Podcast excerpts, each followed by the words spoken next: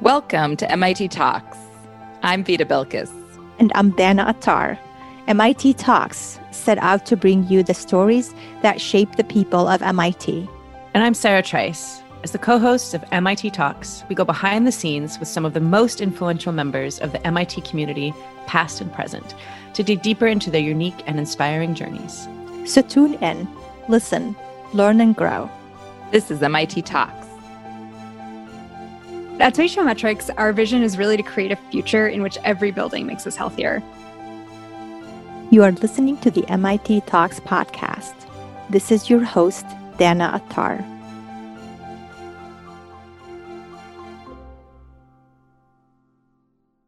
In today's episode, we will be talking to Spatiometrics co founders Sonal Sainz and Jim Peraino. Spatiometrics was founded to bridge the gap between design, data, and human performance. Sonal is the co founder and CEO at Spatiometrics. Prior to co founding Spatio, she took several data products to market both at the consumer wellness software company, MyFitnessPal, and in the payments industry. Sonal has an MBA from MIT Sloan and has been a guest lecturer for the MIT Martin Trust Center Entrepreneurship Certificate courses. Jim Peraino is the co founder and CTO at Spatiometrics. Prior to co founding Spatiometrics, Jim worked at Mass Design Group, and his projects have included hospitals, workplaces, and residential buildings across the world. He holds a Master of Architecture from Harvard GSD and MS in Computer Science from MIT, where his research focused on leveraging machine learning and data visualization to understand relationships between architecture and health outcomes. Today, I'm delighted to share with you their exciting personal journey and work in creating buildings that make us all healthier. Sonal and Jim, welcome to MIT Talks. Yeah, thanks for having us. Could you tell me first how can buildings make us healthier? Yeah, absolutely. So right now we're seeing an increased focus on on health in buildings because of a really acute need for infection control, um, for ensuring that our buildings allow for people to stay six feet apart as they move throughout a space. But it's really something that's been well documented for a while that architecture affects our health in so many other day to day ways it can affect our mental health you know how much access to daylight do we have and how how well does a building allow us to get access to it? It can support kind of critical activities like in a hospital how visible a patient is from a nurse station can affect actually patient mortality rates or how quick someone can recover. And it also in just myriad ways provides different nudges that can really encourage or discourage healthy behavior. So you know we're more likely to wash our hands if we walk past a sink than if we have to go out of the way to, to find one. And, you know, we're more likely to, to take a well located staircase than an elevator if it's, if it's put someplace where there's those kind of nudges. So there are lots of kind of little ways that can range from, you know, minor to really consequential in cases of acute care settings. What's your connection to MIT and how did you end up in this space? Yeah, so it's it's really a tale of of two founders. Jim and I were kind of circling themes that overlapped and and we're very lucky to have met in a way that could only happen on the MIT campus. So, I personally started my career in the payments industry, and I was really focused on product development and innovation and wanted to take that skill set and apply it to health and wellness, which was a vertical I was very passionate about. So, to help me make that transition, I went back to school and got an MBA at M- through MIT Sloan and transferred those skills to most recently um, serve as a product manager at MyFitnessPal. And throughout my career, I have, you know, worked to build and launch data products throughout and have really seen kind of firsthand the power of data and how it can inform people's decisions about things like nutrition or fitness. But I was really intrigued by how there really wasn't that type of reliable feedback loop for other social determinants of health. So while as at MIT, I was really kind of exploring how we can create positive feedback loops for things like the physical environment that we surround ourselves with every day. And uh, that's when I met Jim on campus. Yeah, so I'm I'm a licensed architect by training. I practiced for a while, mostly designing hospitals, but then kind of also going back after the fact to assess how are they performing? Were they helping doctors deliver high quality care? Were they improving patient recovery rates? And even though there was so much data on the healthcare side, there just isn't that data on the architectural side. And it's really mm-hmm. frustrating because if there was, then we could learn about how architecture is affecting our health and, and make much more precision um, interventions. And so my path to MIT was to, I, I wanted to kind of supplement this architectural skill set with that of computer science, data science. And so came to focus on how can we generate these data sets and how can we make them actionable. And as, as Sonal met, we were, we were really lucky to be part of the um, MIT DesignX community, which, which is really how we met through that process. That's such a good story, and it is definitely an MIT story. yes. so then let's talk a little bit, maybe share with us more about your uh, spatiometrics business overall. So, who typically is your targeted clients that you will go for? Yeah, sure. So, yeah, we'll kind of start with an overview of spatiometrics and then we can get into the customer um, and why it's important for them. But at spatiometrics, our vision is really to create a future in which every building makes us healthier.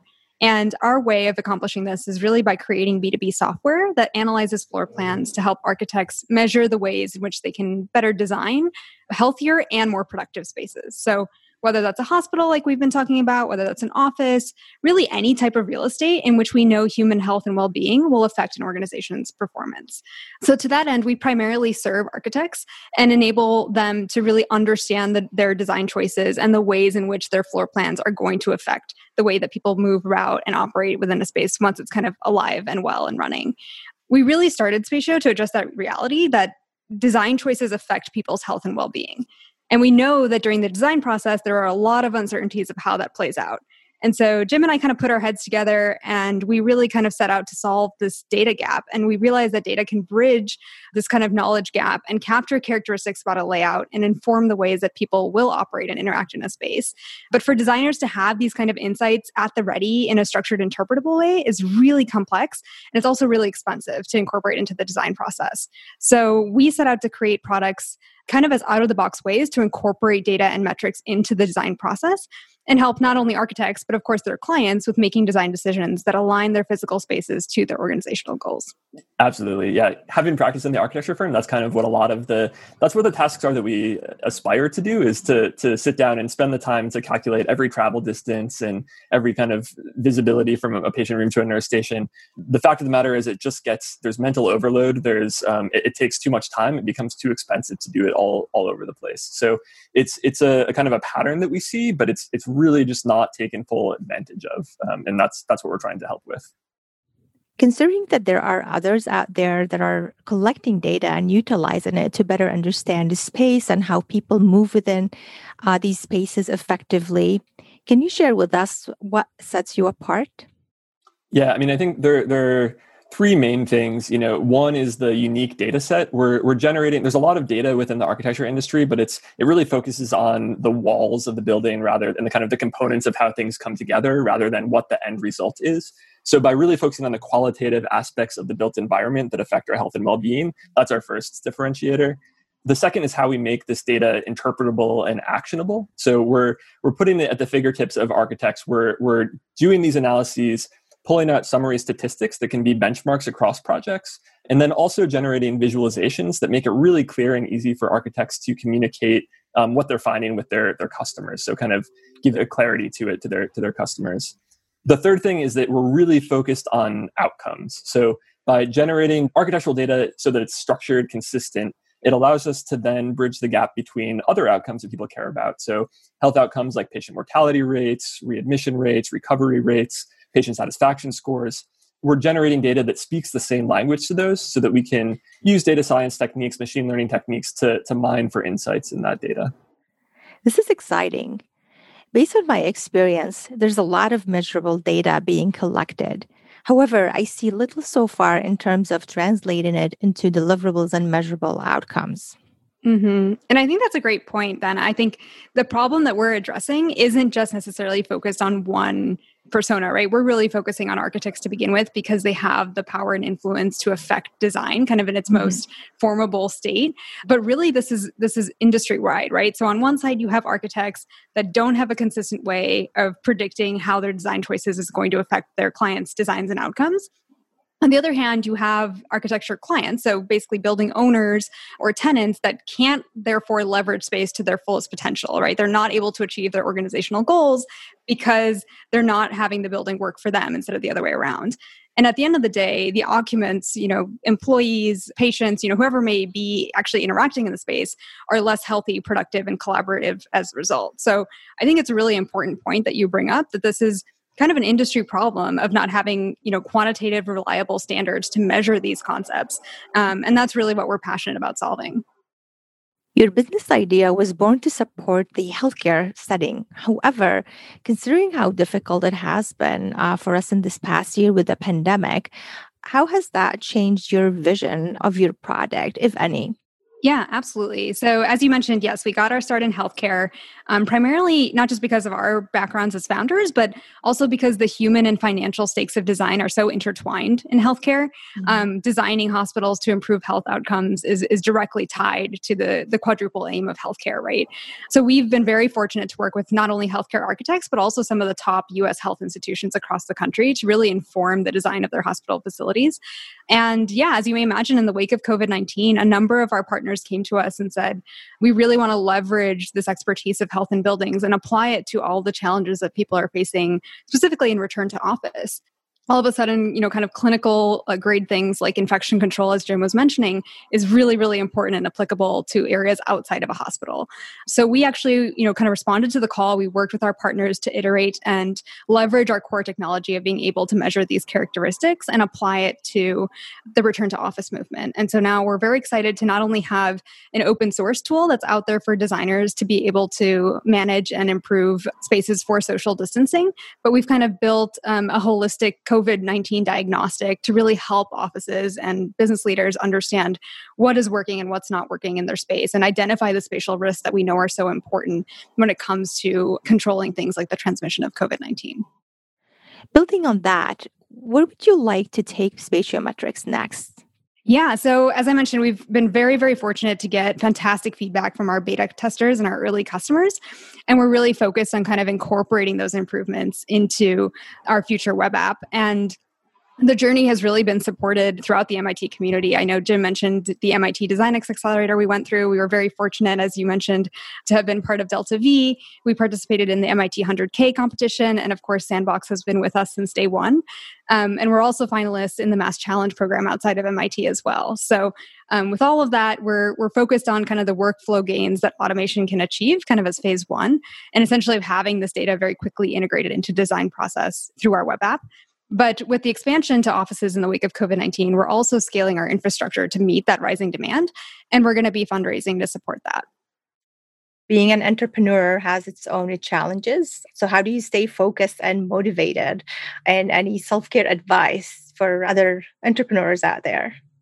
Yeah, I'm happy to start. I think every everyone has their own medicine if you will right or ways of, of coping with the stresses of the entrepreneur life I, I honestly think that Jim and I have built an amazing cadence in terms of supporting each other and making sure that, you know, we're in tune with both what we need from a, you know, how do we further spatio and how do we build the company together but also like what do we need personally to feel fulfilled as a founder? How do we make sure that each of our days is you know correlating and pointing in the right direction of whatever the broader goal is? So i i really think in my case at least you know the cadence that you build with your co-founder is really kind of the best type of self-care you can give yourself and then of course you know on the personal side i think that as long as you can create structured ways to step away you know whether it's hobbies or exercise or you know cooking something interesting that i think really helps. So um, it's really again built on the cadence of as co-founders to say okay you know we know what we're both doing. We're moving in the same direction but we also know when we personally need to just take a step back